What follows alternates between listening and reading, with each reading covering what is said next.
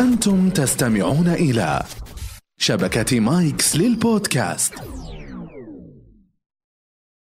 التماس بودكاست حواري يناقش المواضيع العامة بمختلف مجالاتها، يدردش فيه المحاميان محمد البيز وحسان السيف مع ضيوفهم الملهمين في مجالات اهتمامهم، مع إضاءات على تأثير القانون عليها. هذا البودكاست يأتيكم من شبكة مايكس للبودكاست.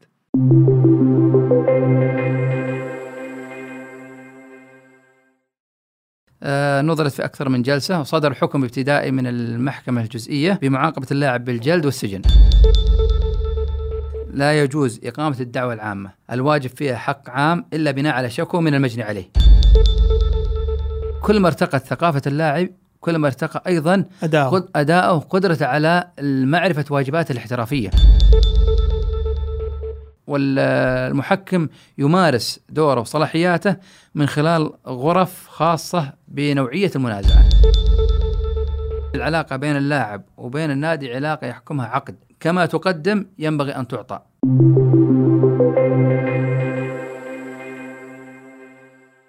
حياكم الله في الجزء الثاني من اللقاء الممتع مع محامي الهلال والنصر وعبد الرحمن، ونستكمل الحديث حول محاور القانون الرياضي اللي تحدثنا فيها عن جوانب مهمة حول القانون الرياضي والتأهيل القانوني في المجال الرياضي. الحقيقة فيه جانب جنائي رياضي عليه جدل كبير. الرياضي الرياضي دائما مسكين على خطر كبير، ممكن يتعرض الإصابة تضيع مستقبله، ممكن يتعرض لمشكلة. أيضا شرط المنشطات، بعض اللاعبين قد يقع في مشكلة المنشطات، والمنشطات مثل ما لا يخفى أن بعضها مخدرات أصلا يعني، وبعضها لا يعني فيتامينات، بس أنها يعني نوع من أنواع خلينا نقول العقاقير اللي محظور على اللاعب يستخدمه، وإن كان الشخص العادي يجوز يستخدمه. أنا اللي بتكلم عنه الشق الجنائي اللي بنتكلم أول شيء عن ما يدور داخل الملعب. يعني مثلا الإصابات الرياضية قد يكون فيه لاعب تسول له نفسه أنه يستغل وجوده في الملعب حتى يصيب لاعب، والإصابة هذه مقصودة يعني فيها قصد جنائي. طيب اللاعب المصاب هذا يقول أنا كيف أستطيع مقاضاة هذا اللاعب اللي أنا واثق أنه اعتدى علي قصدا لإصابتي لحرماني؟ يمكن يمكن فيه من القضايا اللي اللي شهيرة القضية يمكن محمد صلاح اللي قالوا اللي في في في العام الماضي يوم يوم أنه أصيب قبل كأس العالم. نعم. وكان دارت تكهنات من لاعب ريال مدريد راموس. أي أي هل كان هل كان يقصد إصابته قصدا ولا نعم. ما يقصد؟ طبعا هي ما تحولت القضية جنائية، بس كان دار دار نقاش وتكهنات. ويمكن صارت في حالات عندنا اللاعبين الرياضيين صار فيها شيء تطور، وحتى في الدوري الماضي دخلت الشرطة يمكن كذا مرة في حالات صارت فيها زي المشاكل بين اللاعبين بعد بعد المباراة وكذا. أنا اللي بقصده كيف نفرق نقول إنه هذه الحالة حالة رياضية بحتة تعالج بلجنة الانضباط، أو هذه حالة جنائية فيها شرطة، فيها نيابة، فيها حق عام، فيها حق خاص بالمحكمة الجزائية. أول شيء أخو إبراهيم خلينا نتحدث أول شيء عن عن الحدث كحدث. جميل. الرياضات التنافسية هي رياضات يحدث فيها الاشتباك. ليس طبيعي. ليس المقصود بالاشتباك الاشتباك المضر. أيه. لا، الاشتباك نتيجة احتكاك اللاعبين تنا... في المنافسة، تنافس على الكرة. أي. تنافس احتكاك عادي. نعم. وطبيعي. هذه التنافس منظم من قبل الاتحاد الدولي خاصة في مجال كرة القدم، منظم من خلال لوائح اسمها لائحة الانضباط. لائحة الانضباط تضع مجموعة من التصرفات التي تعتبر مثل اللعب العنيف، السلوك المشين، آه. وغيرها من الممارسات والتصرفات اللي يعتبر ممارستها من قبل اللاعب يستوجب اتخاذ عقوبة، إما كرت أصفر، إما كرت أحمر، إما إيقاف عن مباريات، وغيرها من المسائل. ممتاز. غالبا لوائح الانضباط تحدد الإطار الزمني لتطبيق اللائحة، وهذا على أساس أننا نتدرج في فهم كيف نصل ممتاز. لمفهوم موضوع الجنائي وموضوع الرياضي الرياضي أو الانضباطي. اللوائح الانضباط غالبا تنص على أن تكون التصرفات أو الممارسات في داخل الملعب أو خارجه. آه. وأعطوا تعريف المقصود بما داخل الملعب وخارجه، ليس المقصود بخارج الملعب هو خارج أسوار الملعب. ممتاز. يقصدون بداخل الملعب هو المستطيل الأخضر ومنطقة آه اللاعبين آه. الاحتياطيين. يعني أن تقول لو صارت مشكلة خارج هل هالمنطقة هذه مثلا خلينا نقول آه أبوضح أكثر أبو أي أبوضح لأنه أبوضح. في واقعة صارت أذكرها. أي. أوضح أكثر. داخل الملعب يقصدون به، حتى في تعريف لائحة الانضباط السعودية اللي يكون في المستطيل الأخضر منطقة اللاعبين، الجهاز الفني والجهاز الطبي والاحتياط، وأيضا الممرات اللي يخرجون منها اللاعبين سواء بين الشوطين أو بداية المباراة. وين اللاعب يكون طلع من هالمنطقة؟ هذا يسمى داخل الملعب. خارج الملعب يكون في منطقة الجماهير والأسوار الخارجية. آه جميل. ولكن اللوائح الانضباط أيضا تعالج هذا الموضوع. ممتاز. بالتالي لو حدث من اللاعب أي تصرف يدخل في إطار ممارسات تصرفات المنصوص عليها في لائحة الانضباط يعاقب بناء عليها. طيب بس دقيقة، أحيانا في إذا سمحت لي إبراهيم بس أحيانا يتطور هذا الموضوع إلى خارج إطار الملعب. ممتاز. وهذا طبعا ثار فيه جدل فيما يتعلق بتطبيق العقوبة لكون اللائحة ما تنطبق عليه مثلا التصريحات الصحفية. أحسنت. و... التصريحات تويتر. نعم تويتر. فثار نقاش طويل جدا. جميل. ولكن لائحة لجان الانضباط تعاقب بناء عليها باعتبارها نص عليها في لائحة الانضباط. يعني يعني الحين لو لاعب طلع في تويتر وغرد بتغريدة تعتبر مخالفة، تعتبر سلوك مخالف لو صار داخل الملعب، هل لو السلوك ذا صار بتويتر تعاقب؟ نعم. على لجنة نعم. الانضباط. لجنة الانضباط عاقبت مجموعة من اللاعبين على إساءات صدرت نتيجة آه عن طريق سناب شات وعن طريق تويتر. آه يعني ترى أنت أن القرار سليم ولهم اختصاص في هالجانب. سليم باعتبار النص عليه في, في لائحة الانضباط. ولكن طيب. من ناحية الإطار الزمني والمكاني فيه نظر. مم. يعني إطار الزمني والمكاني اللاعب لما حدث من هذا التصرف، ولكن من أجل إسباغ الحماية أكثر على ما يتعلق بتصرفات اللاعبين، على ألفاظهم، على عباراتهم، لائحة الانضباط مدت وتوسعت فيما يتعلق مفهوم أنه يمتد حتى خارج أسوار الملعب. وبالتالي حتى التصريح مجرد تصريح، لو ما تكون أنت في سيارتك وتتكلم على لاعب آخر ما يحمل معه مفهوم السب أو الشتم أو الإساءة أيضا يعاقب. طيب مجرد. هذا اللاعب المشتوم اللي جاء أذى من لاعب ثاني. نعم. جميل. يحق له يروح للشرطة ويقدم بلاغ ويحرك نعم. الدعوة العامة والخاصة. نعم. قبل أجاوب على هذا أبو إبراهيم عشان أسلسل الموضوع يكون فيه تسلسل. ممتاز. في الموضوع على أساس أن نفهم التقعيد والتأصيل القانوني للنظم الحاكمة لهذا جميل. الموضوع عندنا لوائح انضباط سواء في الاتحاد الدولي أو في الاتحاد السعودي لكرة القدم. أه حدثت في فترات سابقة أه ممارسات وتصرفات عاقبت عليها لجنة الانضباط. يعني ممتاز. أتذكر في عام ألفين وثمانية حدث فيه مشادة بعد نهاية مباراة بين لاعبين وسط الملعب وسط الملعب بعد نهاية المباراة. ممتاز. مشادة آه يعني انتقلت وتجاوزت حدود المألوف في ممارسة الرياضة. ممتاز. إلى آه استخدام العصي. أوب. نعم. يعني لا اللاعبين مسكوا العصي ويضربون بعض. أي نعم صار يضربون أوب. بعض بعض اللاعبين بالضرب بعض اللاعبين بالعصي. آه كانت بين لاعبين تقريبا وليس مجموعة لاعبين. أه. ف آه لجنة الانضباط في تلك الفترة عاقبت اللاعبين، ولكن اللاعب لم يكتفي بهذا الأمر. آه يبغى حقه الخاص. يبغى حقه الخاص. ممتاز. تقدم إلى المحكمة الجزئية. تعرف تصنيفات المحاكم سابقا عندنا. صحيح. كانت اسمها الجزئية. الجزئية والمحكمة العامة. ممتاز. الجزئية هي اللي مختصة بالجزائي. الجزائي والمدني في حدود آه العشرين ألف ريال. صحيح. وأقل يعني. فتقدم للمحكمة ونظرت القضية آه من خلال أحد المحامين اللي وكلهم اللاعب. آه نظرت في أكثر من جلسة وصدر حكم ابتدائي من المحكمة الجزئية مم.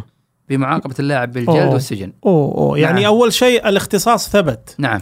ثانيا فيه جلد وسجن. نعم. الله. لأن كانت هناك كثير من المحاولات يعني يتم آه معالجتها تحت أو خلف الأبواب المغلقة. أي. يصلحون بينهم. عملية الصلح وعملية إنهاء الموضوع، عدم تطوير مم. الأوضاع بين اللاعبين. ما ما نفعت. ما نفع هذا الأمر، ولكن اللاعب وجد أن هذا الأمر مسه بشكل آه. كبير وحق له طبعا، فتقدم وصدر حكم بالسجن والجلد. مم. استمرت المحاولات لكي يتنازع عن الحق الخاص.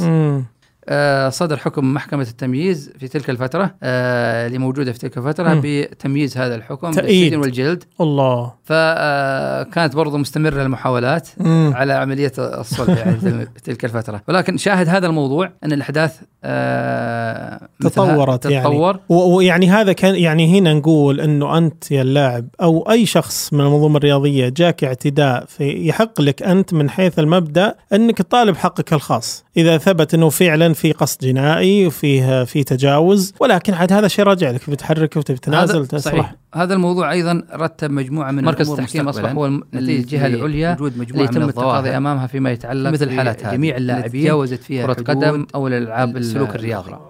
نعم، وأصبحت الجوانب ما يتعلق بالجانب الانضباطي لا يكفي لتوقيع العقوبات على اللاعبين. أنا بس اسمح لي خل بضرب مثل للتوضيح، ودي تصحح لي إذا كان فهمي دقيق. يعني لو خذنا مجال المرور، الحوادث المرورية، الأصل إذا صار فيه حادث مروري أنه هذه قضية مرورية يصير فيها تعويض وفقا لنسبة الخطأ، لكن لو ثبت أنه كان فيه قصد وتعمد بالصدام سيارة ثانية، هنا تتحول القضية جنائية. يعني لو واحد صدم واحد ومات خطأ مروري عادي، هذه تعويض وفق الدية وكذا، لكن لو لو لو تعمد الصدم ممكن القضية تتحول القتل عمد. كلام سليم. وهذا نفس الشيء في الرياضة يعني، وهذا أيضا تحذير مهم للاعبين اللي اللي قد يتسول له نفسه ويستغل اللعبة عشان يؤذي لاعب ثاني أو يعتدي عليه مثلا بالشتم أو القذف أو الأمور هذه الممنوعة شرعا ونظاما، أنه ترى ممكن تأخذ عقوبة قاسية إذا إذا ما ما مسكت لسانك أو سيطرت على نفسك أثناء اللعب. صحيح. في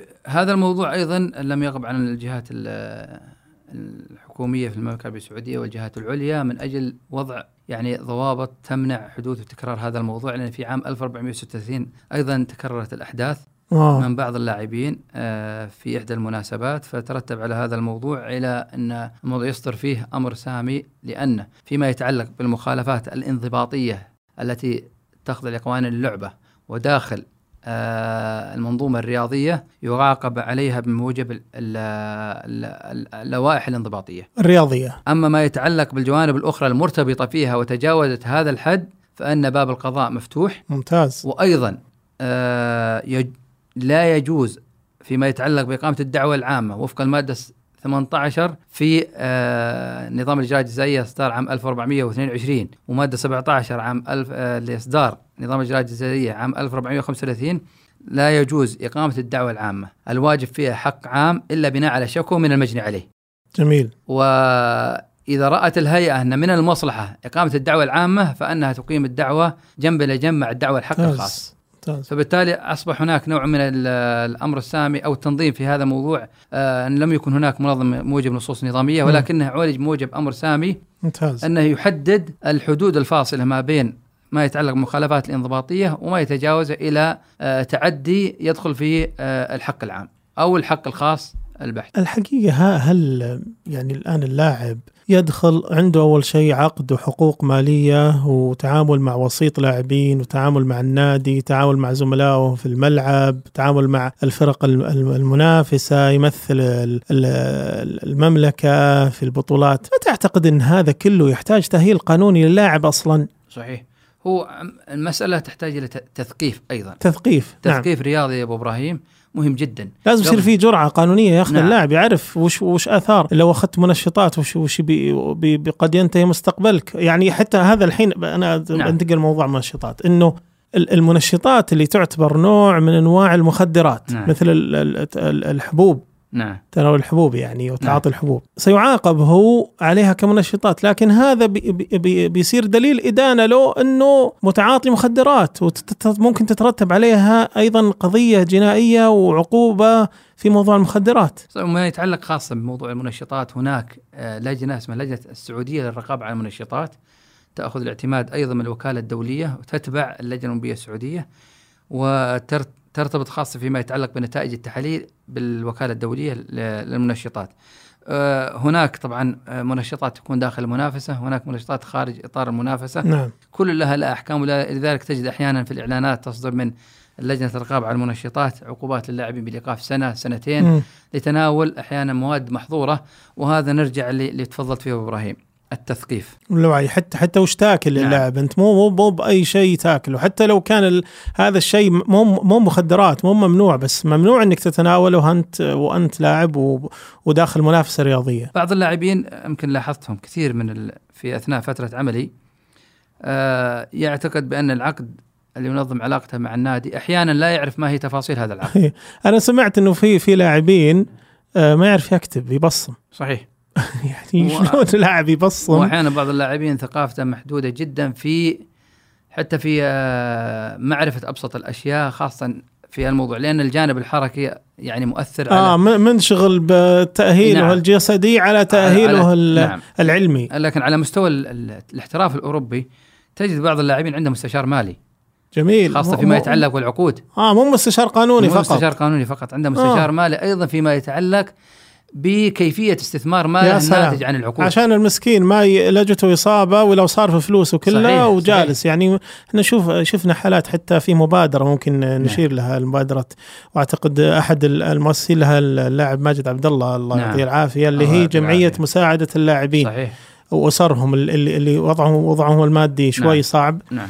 وهذا فعلا يعني شفنا لاعبين مساكين بعد ما كان يركب أحسن السيارات ووضعه المادي ممتاز، بين عشية وضحاها صار معدم مسكين، بعضهم دخل السجن بعد يعني وهج الشهرة أبو إبراهيم اي وهج الشهرة وعدم الإدارة المالية السليمة للمبالغ اللي قاعدة تجيب. بعض اللاعبين بكل أمانة أنا يعني في نادي الهلال ونادي النصر يعني عن قرب بعضهم لا كان والده يقدم له العون والمساعدة فيما يتعلق حتى بإدارة كيف إدارة ماله ما شاء الله يعني، وهذا يعني من موفق من اللاعبين بأب ما شاء الله عليه ما شاء الله حريص عليه حتى فيما يتعلق بإدارة ماله، تنظيم نعم تنظيم دخله وكيف يعني يستثمره بحيث أنه يعني يضمن إن شاء الله الاستدامة وعنده صحيح في الموارد. وأعتقد لجنة الاحتراف قامت بمجموعة من المبادرات في تلك الفترة، ولكن نعتقد بأن المبادرات تحتاج إلى تطوير أكثر. إلى تطوير أكثر، تحتاج سواء من قبل النادي سواء من قبل الاتحاد المعني سواء من قبل آه نحتاج إلى تثقيف للاعب،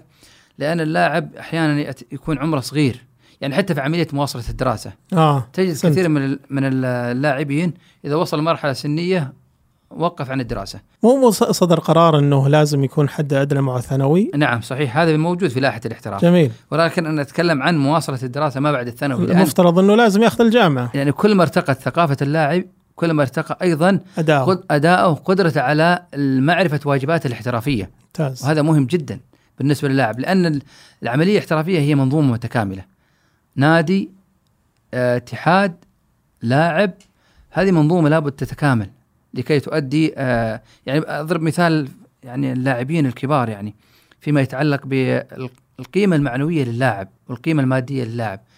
كريستيانو رونالدو واحد ألف عنه كتاب في قيمة عقده لما انتقل ريال مدريد مم. ألف كتاب مم. ما هي المعايير التي اعتمدت عليها آه إدارة ريال مدريد لكي تستقطب رونالدو؟ في معايير مالية وتجارية نعم. وأيضا في سلوكية، في معايير القيمة الفنية، هل هذا اللاعب يقدم لي قيمة فنية جاذبة للجمهور؟ جميل. وبالتالي تنعقد هذه هذه متفق عليها نعم. يعني لكن أيضا آه القيم الأخرى رفع مستوى الفريق ممتاز آه أيضا في قيم متعلقة بالاستثمارية، القيمة مجموعة من القيم، حتى يمكن مهارات التواصل صحيح مهارات التواصل يعني داخل الملعب، يعني ممكن يضيع عليهم البطولة بسبب عنجهية ولا انفعال غير غير منضبط وكذا وتضيع عليه صحيح. فالإدارات الاحتراف يعني فيما يتعلق باللاعبين خاصة في المحترفين في أوروبا وفي بعض الدول أعتقد أنها تركز على هالجوانب، تركز على جوانب مهمة جدا حتى فيما يتعلق باستقطاب اللاعبين. لذلك تجد أحيانا رؤوس الأموال والمبالغ اللي تدفع وكسر العقود مبالغ كبيرة جدا أحيانا ما حيتصورها.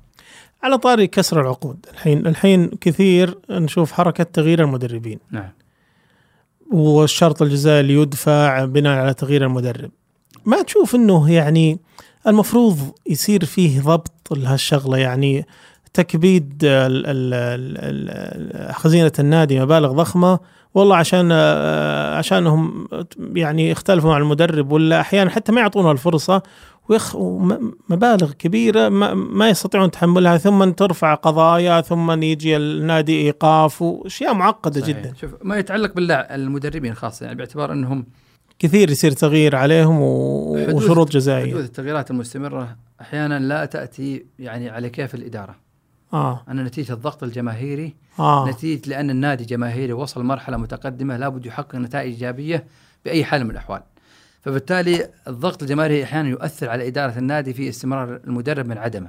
أحيانا النادي أو إدارة النادي تفكر أن هذا المدرب مناسب للمرحلة لسنتين جميل وتتعاقد معه لسنتين تتعاقد معه لسنتين أحيانا الظروف ما تساعد، إما لإعطاء اللاعبين، إما الأجواء المتعلقة ب التمارين اللي تؤدى، إما الأجواء وغيرها من الأمور اللي ما تساعد أحيانا بعض المدربين.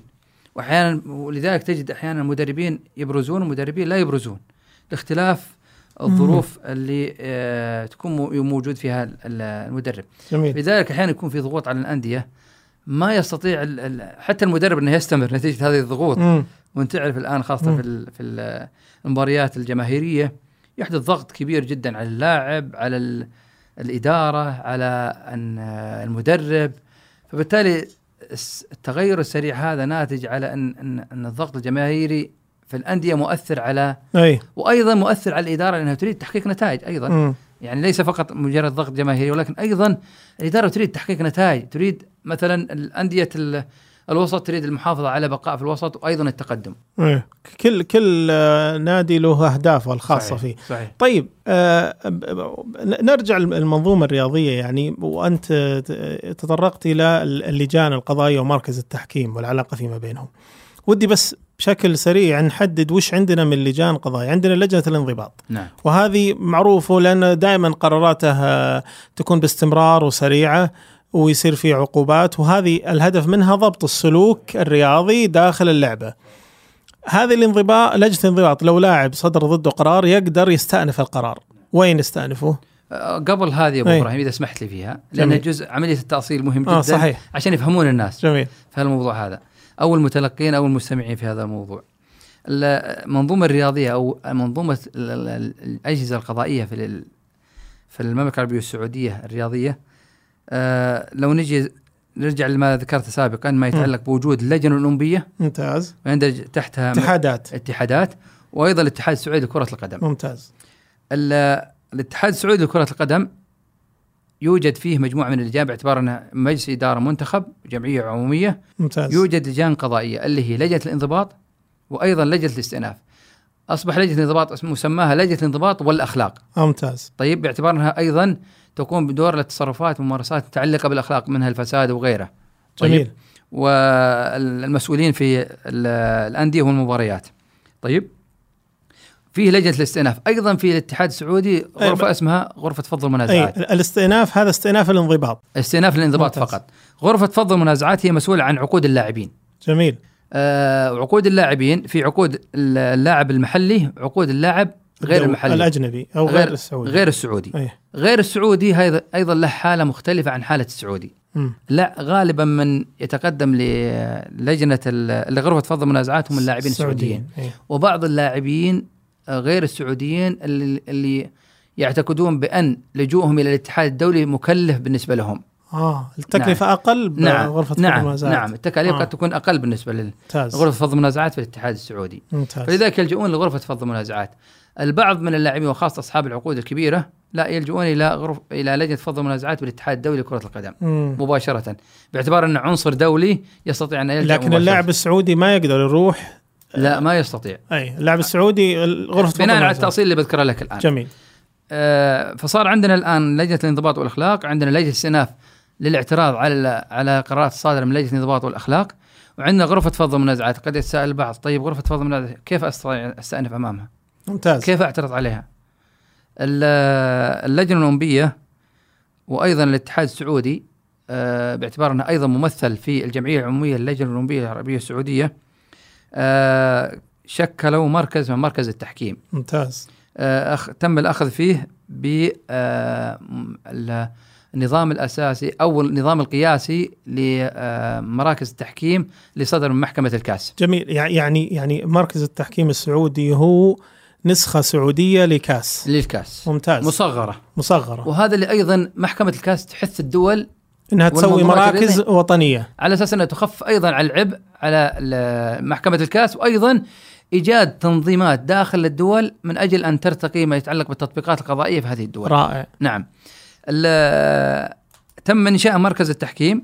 مركز التحكيم يؤدي مهمات كبيرة جدا، وأذكر أن كان لك دور يعني بارز ما شاء الله. أنا كنت في, في ضمن اللجنة التأسيسية للوائح النظام الأساسي واللوائح المركز اللي صدر من خلالها النظام الأساسي، صدر من خلال القواعد الإجرائية. ما شاء الله. عندنا في في هذا الموضوع وكنت وأنا تدربت على يدك. الله يعطيك الصحة. يعني أنا من تلاميذك في المركز التحكيم الرياضي. بالعكس إبراهيم أنت أستاذنا. الله يسلمك ويبارك فيك إن شاء الله. تواضعا منك. الله يحفظك. غرفة فض المنازعات في الاتحاد السعودي لكرة القدم يستطيع أي لاعب يصدر قرار بشأنه أن يعترض مباشرة أمام مركز التحكيم مركز السعودي. التحكيم السعودي. جميل. وهذا أيضا يرجعنا إلى مفهوم منازعات الرياضية بشكل كامل. ممتاز. يعني مثلا لاعبين الهواة كيف يروحون؟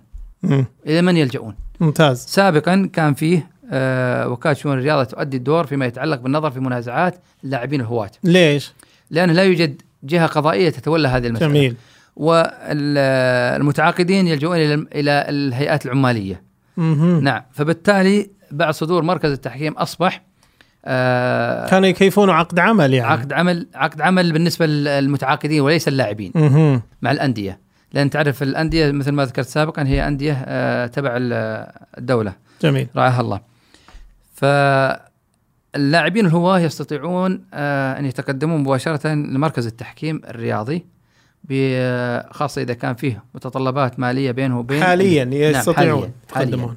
بالتالي عندي غرفة فض منازعات استطيع أن ألجأ مباشرة مركز التحكيم، اللاعبين هو ألجأ إلى مركز التحكيم. يعني المدربين يعني يعني, يعني اللاعبين الهواة ما تختص بمنازعاتهم غرفة فض المنازعات. لا. جميل. يروحون مركز التحكيم الرياضي مركز التحكيم مباشرة. وطبعا كان هناك يعني زي الخلاف أو الإشكالية القانونية فيما يتعلق باختصاص غرفة اختصت غرفة فض المنازعات بعض اللاعبين الهواة م. في بعض السوابق م. ولكن لا أعلم هل هي استمرت أو لا. آه ولكن مركز التحكيم أصبح هو الجهة العليا اللي يتم التقاضي أمامها فيما يتعلق بجميع اللاعبين كرة قدم أو الألعاب الأخرى. ممتاز. طيب الآن إذا نحن عرفنا أن مركز التحكيم الرياضي هو السلطة العليا القضائية الرياضية في المملكة العربية السعودية. نعم. حاليا. نعم. وكيف يكون آه يعني هذا سؤال كثير يجيني حقيقة، وبحكم أنت من المؤسسين ودي أنه يتوضح للمتابعين، كيف أنا أكون محكم في مركز التحكيم الرياضي السعودي؟ طيب آه الجزئية مهمة جدا، وأنت وإبراهيم ما شاء الله عليك من أحد يعني آه أعمدة المحكمين في المركز اللي, اللي تشرف فيها المركز تشرفنا فيه التعامل معهم سابقا. القواعد الإجرائية نظمت ما يتعلق ب آه موضوع المحكمين، اعتماد المحكمين. نعم. وأصدرت لائحة متعلقة بشروط المحكمين، وأيضا كيف أن يكون محكم معتمد في قائمة المركز السعودي مركز التحكيم الرياضي السعودي. من ضمن أبرز الشروط هو سداد المقابل المالي، أيضا حصوله على دورتين.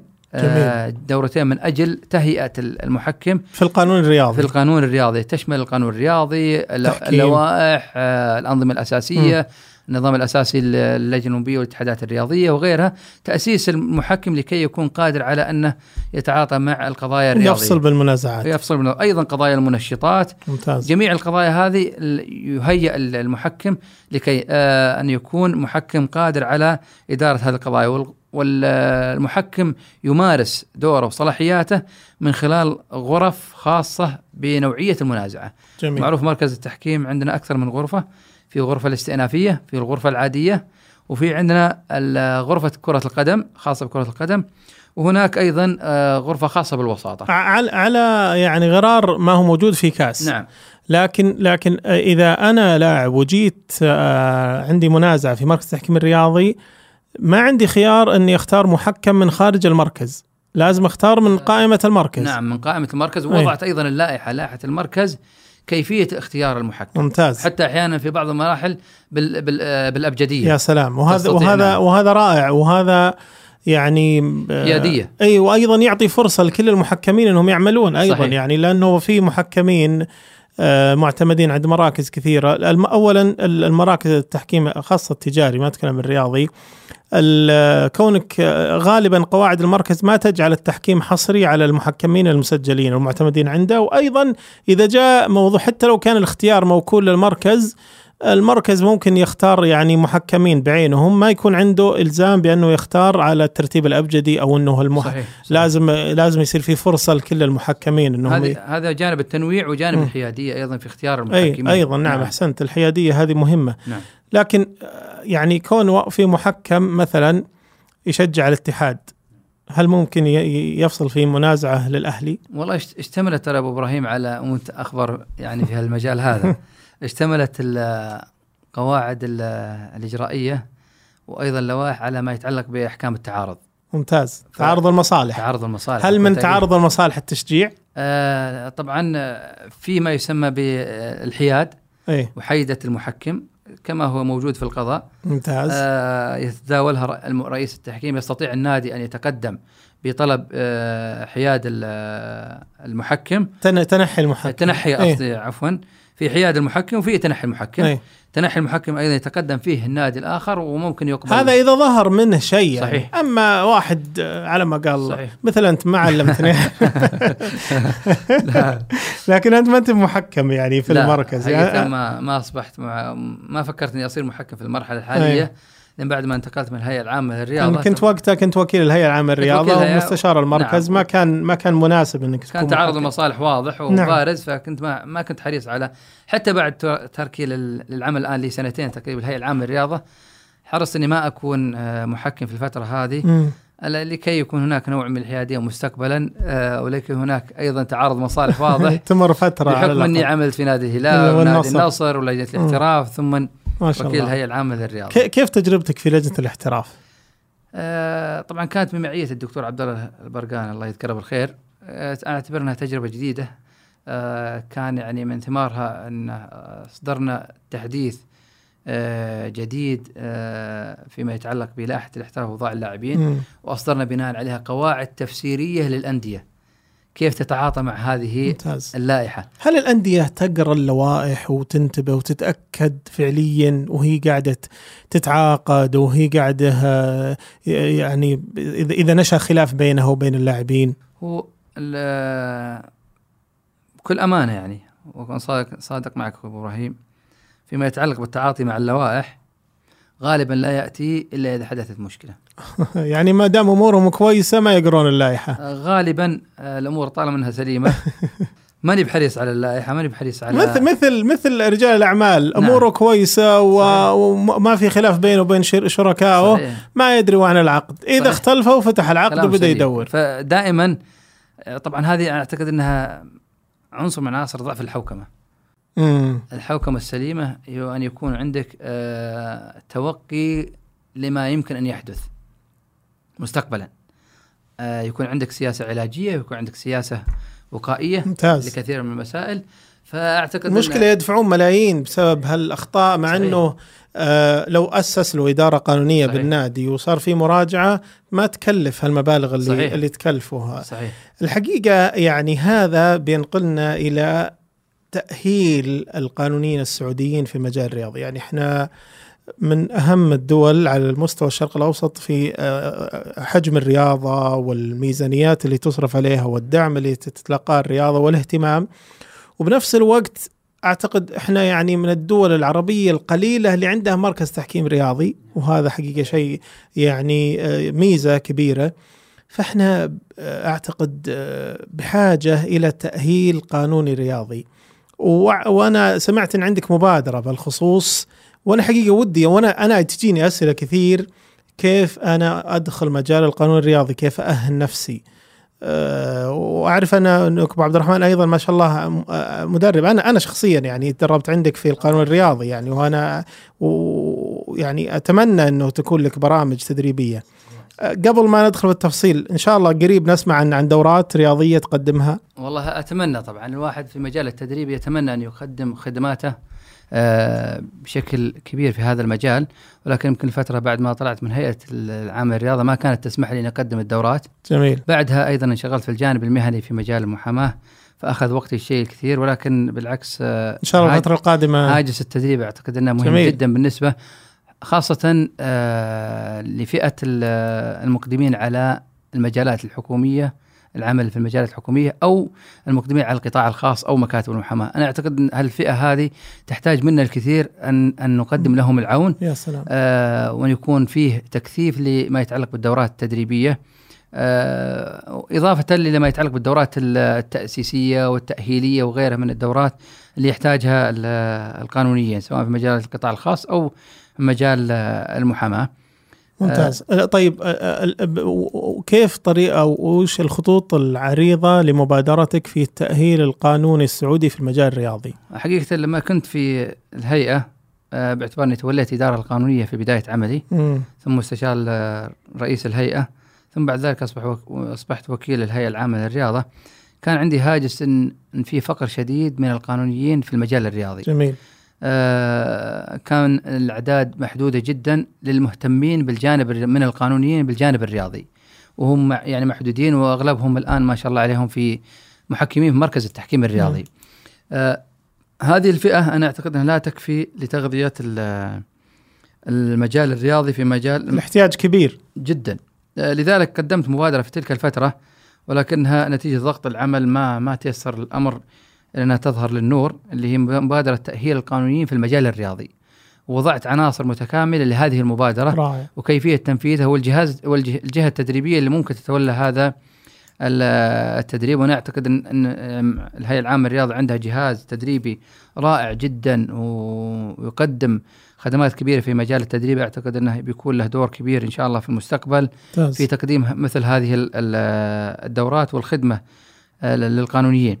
انا اعتقد انه من من الافكار المطروحة في في مثل هذا المجال، خاصة بالنسبة للقانونيين وتأهيلهم، لو كان هناك فكرة لتأهيل قانونيين في الاتحادات.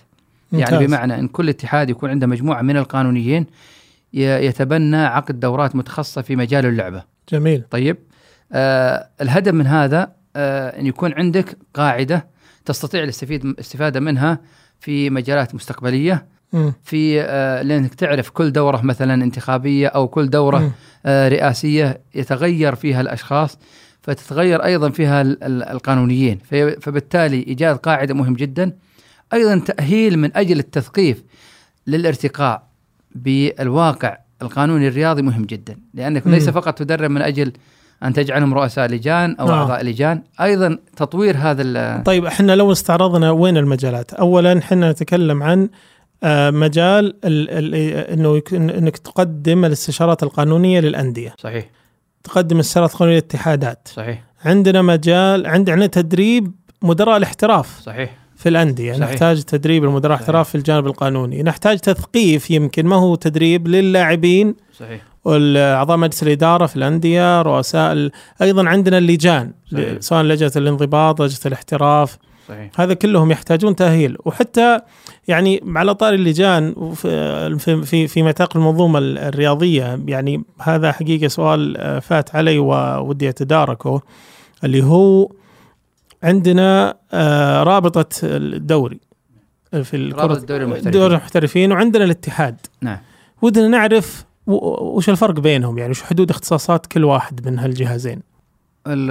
الرابطة نص عليها في النظام الأساسي م. أن الاتحاد أن ينشئ روابط تنظم مسابقات. ممتاز. فالاتحاد السعودي أول ما بدأ في وضع النظام الأساسي قبل فترة وضع فيه هذا النص من أجل أن يكون اللي يقوم بالجهاز الإدارة التنفيذية للمسابقات. ممتاز. رابطة مستقلة. يعني الرابطة الدوري السعودي هي متفرعة من اتحاد كرة القدم. نعم. نعم. الرابطة هي مكونة من الأندية الأندية المنضمة للدوري. جميل. يعني مثلا عندك رابطة الدوري المحترفين آه السعودي آه في الدوري الممتاز، هذا ينضوي تحته جميع الأندية اللي يلعبون في الدوري الممتاز في الدوري السعودي.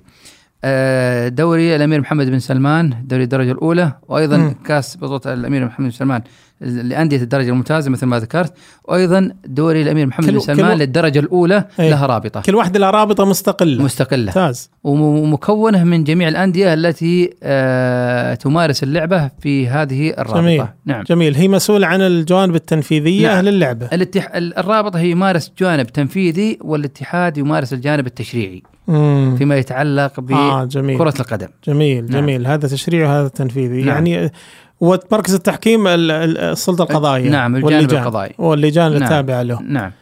طيب ال ال ال ال فيه ال في في الابتعاث نشوف فيه سلمك الله الآن برامج ابتعاث في القانون الرياضي، وحقيقة كثير يسألون هل تنصح بالابتعاث في مجال القانون الرياضي؟ والله الواقع الرياضي الآن جميل فيما يتعلق، خاصة فيما يتعلق بالمجالات الخاصة فيه، واللي ذكرتها أنت إبراهيم قبل شوي. أنا أعتقد أنها إحدى الجوانب المهمة جدا اللي تكون جزء من تأهيل الواحد أو القانوني، في أنك تأخذ تأهيل وشهادة ودراسة وبعثة فيما يتعلق بالجانب القانون الرياضي، لأن القانون الرياضي مثل ما قلت لك له خصوصية، ولكنك أنت تحافظ على جميع القوانين الأخرى. ممتاز. فبالتالي لازم عندك تأسيس قانوني، تأسيس قانوني طبيعي، ثم ثم تتخصص في القانون الرياضي، ثم تتخصص في القانون الرياضي. ما ينفع واحد ما عنده تأسيس قانوني يدخل مجال القانون الرياضي أبدا، قطعا قطعا. آه إلا في بعض المجالات اللي يأخذون دورات تأهيلية فيما يتعلق بالجانب الرياضي القانوني، وهذا من الحب والرغبة في للرياضة. أي. بعضهم يحرص على هذا الجانب ويحقق جزء من آه الاهتمام في مجال القانون الرياضي. ممتاز. ولكن أنا أقول المجال الرياضي مجال خصب، آه الاستثمار أيضا فيه مجال خصب. جميل. آه عقود اللاعبين مثل ما تشوف. إيش رأيك بالوسطى اللاعبين؟ يعني يعني ال... نشوف اللي يمارسونها أكثرهم غير قانونيين، هل تشوف نعم. أن القانوني مفترض أنه هو يكون وسيط اللاعبين، أو أنه هذه مهنة مستقلة؟ أنا أعتقد أن طبعا هي منظمة من قبل الاتحاد الدولي م. من خلال لائحة ملاحة الوسطاء. نعم. وكانت في المملكة من خلال لائحة الوكلاء، ثم أصبحت لائحة الوكلاء. أنا أعتقد أن المتطلبات الوكلاء ليست متطلبات القانوني. أنا آه. أعتقد تفرغ للجانب المهني، لأن دور الوسيط هو التوفيق ما بين النادي وما بين اللاعب. آه يعني في... الوسيط يجمع راسين بالحلال. نعم تقريبا. لكن لكن لكن في جوانب قانونية كثيرة في الموضوع. نعم.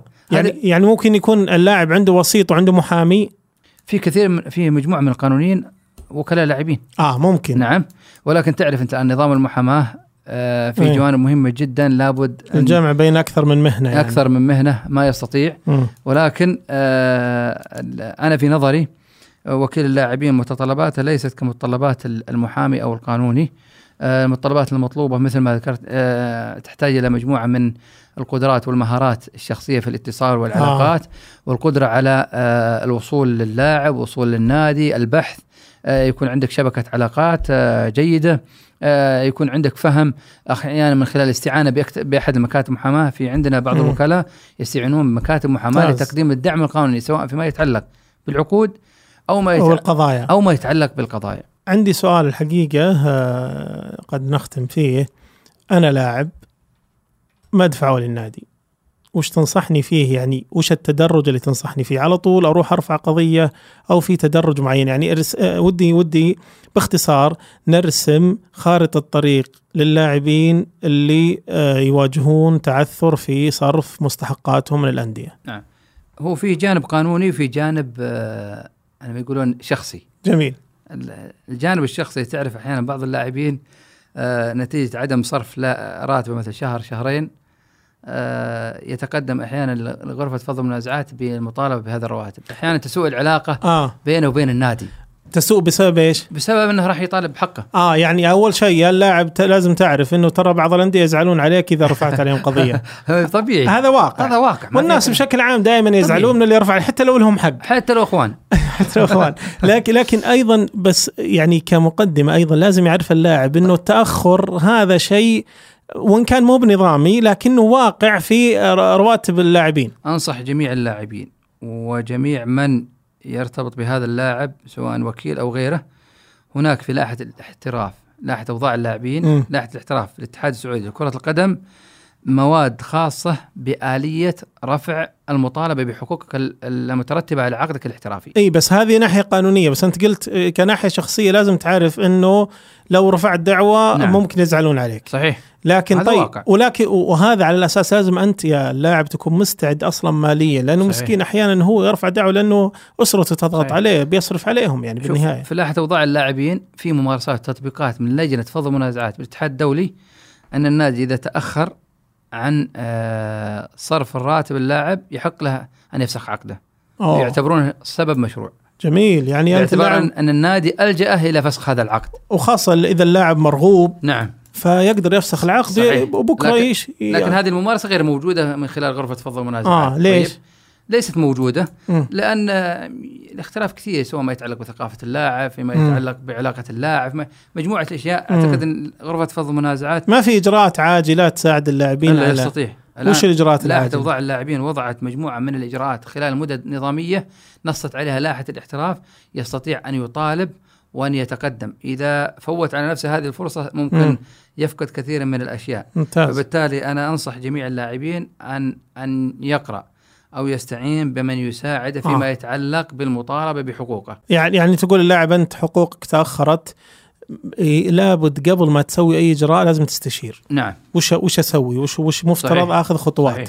ممكن بالبداية أنك لابد تتواصل مع إدارة النادي بشكل صحيح. ودي. نعم. ما تصعد على طول. هذا نصت عليها اللائحة. ممتاز. أن عليك أن ترفع طلبك أو مطالبتك للنادي. جميل. وتمهله مدة معينة، ولا بد توثق رفعك للمطالبة بشكل مكتوب من خلال البريد الإلكتروني اللي ممنوح للاعب. ممتاز. الآن في كل نادي منح للاعب بريد إلكتروني. جميل. يعني ما يرسل واتساب ولا نعم. يروح يكلمهم شفاهة، ارفع بريد إلكتروني. نعم. الآلية اللي حدد اتفق معها النادي وأيضا نصت عليها اللائحة. ممتاز. فبالتالي استخدامك لهذه الآلية ورسالك الخطاب للنادي خلال الفترة اللي حددها اللائحة أنا أعتقد أنه يحميك حتى في أساس تحريكك للمطالبة، وعندك مدة معينة. نعم. عليها إذا ما استجاب لك النادي تستطيع بعدها أن تلجأ إلى غرفة فضل المنازعات في الاتحاد السعودي لكرة القدم، وتقدم دعوة طالب بحقك. وفي كثير من اللاعبين صدرت لهم أحكام آه. بالملايين يعني. جميل. الآن أنا لاعب صدر لي حكم كأن راح تنفذ النادي، ما عندهم فلوس النادي أو رفضوا، وش أسوي؟ عندك أكثر من آلية. جميل. في السابق كانت الآلية أن اللاعب اللي يكون صادر له حكم وفي فترة تسجيل النادي ما يستطيع التسجيل حتى يتم التسجيل. آه ممتاز. يعني لو راح الاتحاد السعودي لكرة القدم ممكن الاتحاد يوقف النادي عن التسجيل لين تسددون حقوق اللاعب هذا. طيب ممتاز. آه في فترة متقدمة أعتقد آه أن أصبح اللاعب أيضا هناك أداة قانونية فيما يتعلق بلائحة الانضباط، فيه نص خاص بتنفيذ الأحكام. ممتاز. يمهل النادي لمدة ثلاثين يوم أو ستين يوم أعتقد، ما يحضرني المدة حقيقة، بطلب السداد. وفي حال عدم السداد توقع عقوبات من قبل لجنة الانضباط لتأخر النادي في سداد حقوق اللاعب. بس لازم اللاعب يتحرك طبيعي. يعني نشوف بعض اللاعبين عنده حقوق وكذا، تلقى حتى أصلا ما رفع دعوة. صحيح. فلازم ترفع دعوة، وإذا رفع دعوة صدر لك حكم وصار نهائي لازم تقدم للاتحاد عشان الاتحاد يتخذ إجراءات. الاتحاد ما راح يدور اللاعبين يقول تعالوا ها سددوا لكم ولا ما سددوا لكم. وأنا أعتقد أن اللاعب في داخل المنظومة الرياضية عملية التنفيذ سهلة. جميل. لأن عنده جهات تستطيع الإلزام. هذه ميزة بابا. ميزة. ميزة. يستطيع أن يأخذ حقه أحيانا في أوقات آه إذا طالب وفق القنوات يستطيع أن يأخذ حقه في أوقات مناسبة وليست آه مطولة، ولكن أحيانا ممكن بعض الأندية طول لتقاعس اللاعب مثلا عن الاستمرار في المطالبة أو طلب التنفيذ أو غيرها من الأمور. رائع. لذلك أنا أنصح جميع اللاعبين على الحرص على المطالبة بحقوقهم وفق القنوات اللي حددتها اللوائح ومتابعتها والتمسك بهذا الجانب اللي يعطيه هذا الحق، لأن العلاقة بين اللاعب وبين النادي علاقة يحكمها عقد. كما تقدم ينبغي أن تعطى. ممتاز. لك حقوق وعليك واجبات. إذا قصرت في هذه الحقوق الواجبات عليك أيضا يكون هناك تقصير في جانب الحقوق، ولكن ليس يهدر حقك في الأساس اللي هو أجرك اللي تتقاضاه. الله يسعدك يا أبو عبد الرحمن، حقيقة أثريتنا تجاربك ما شاء الله وخبراتك المتنوعة. وأنا حقيقة أيضا أنقل اعتذار زميلي المحامي محمد البيز، احنا يعني عادة نكون سوا في الحلقة لكنه مسافر خارج السعودية، ف يعني أنقل سلامه لك وللمتابعين واعتذاره. إن شاء الله نلتقي في لقاءات أخرى بحول الله وقوته. بحول الله. الله شاكر لك أبو إبراهيم، شاكر الاستضافة. الله يطول عمرك وعاجزين على الشكر. الله, الله يحفظك. الله شكر لك. الله يطول عمرك. مع السلامة. الله يحفظك.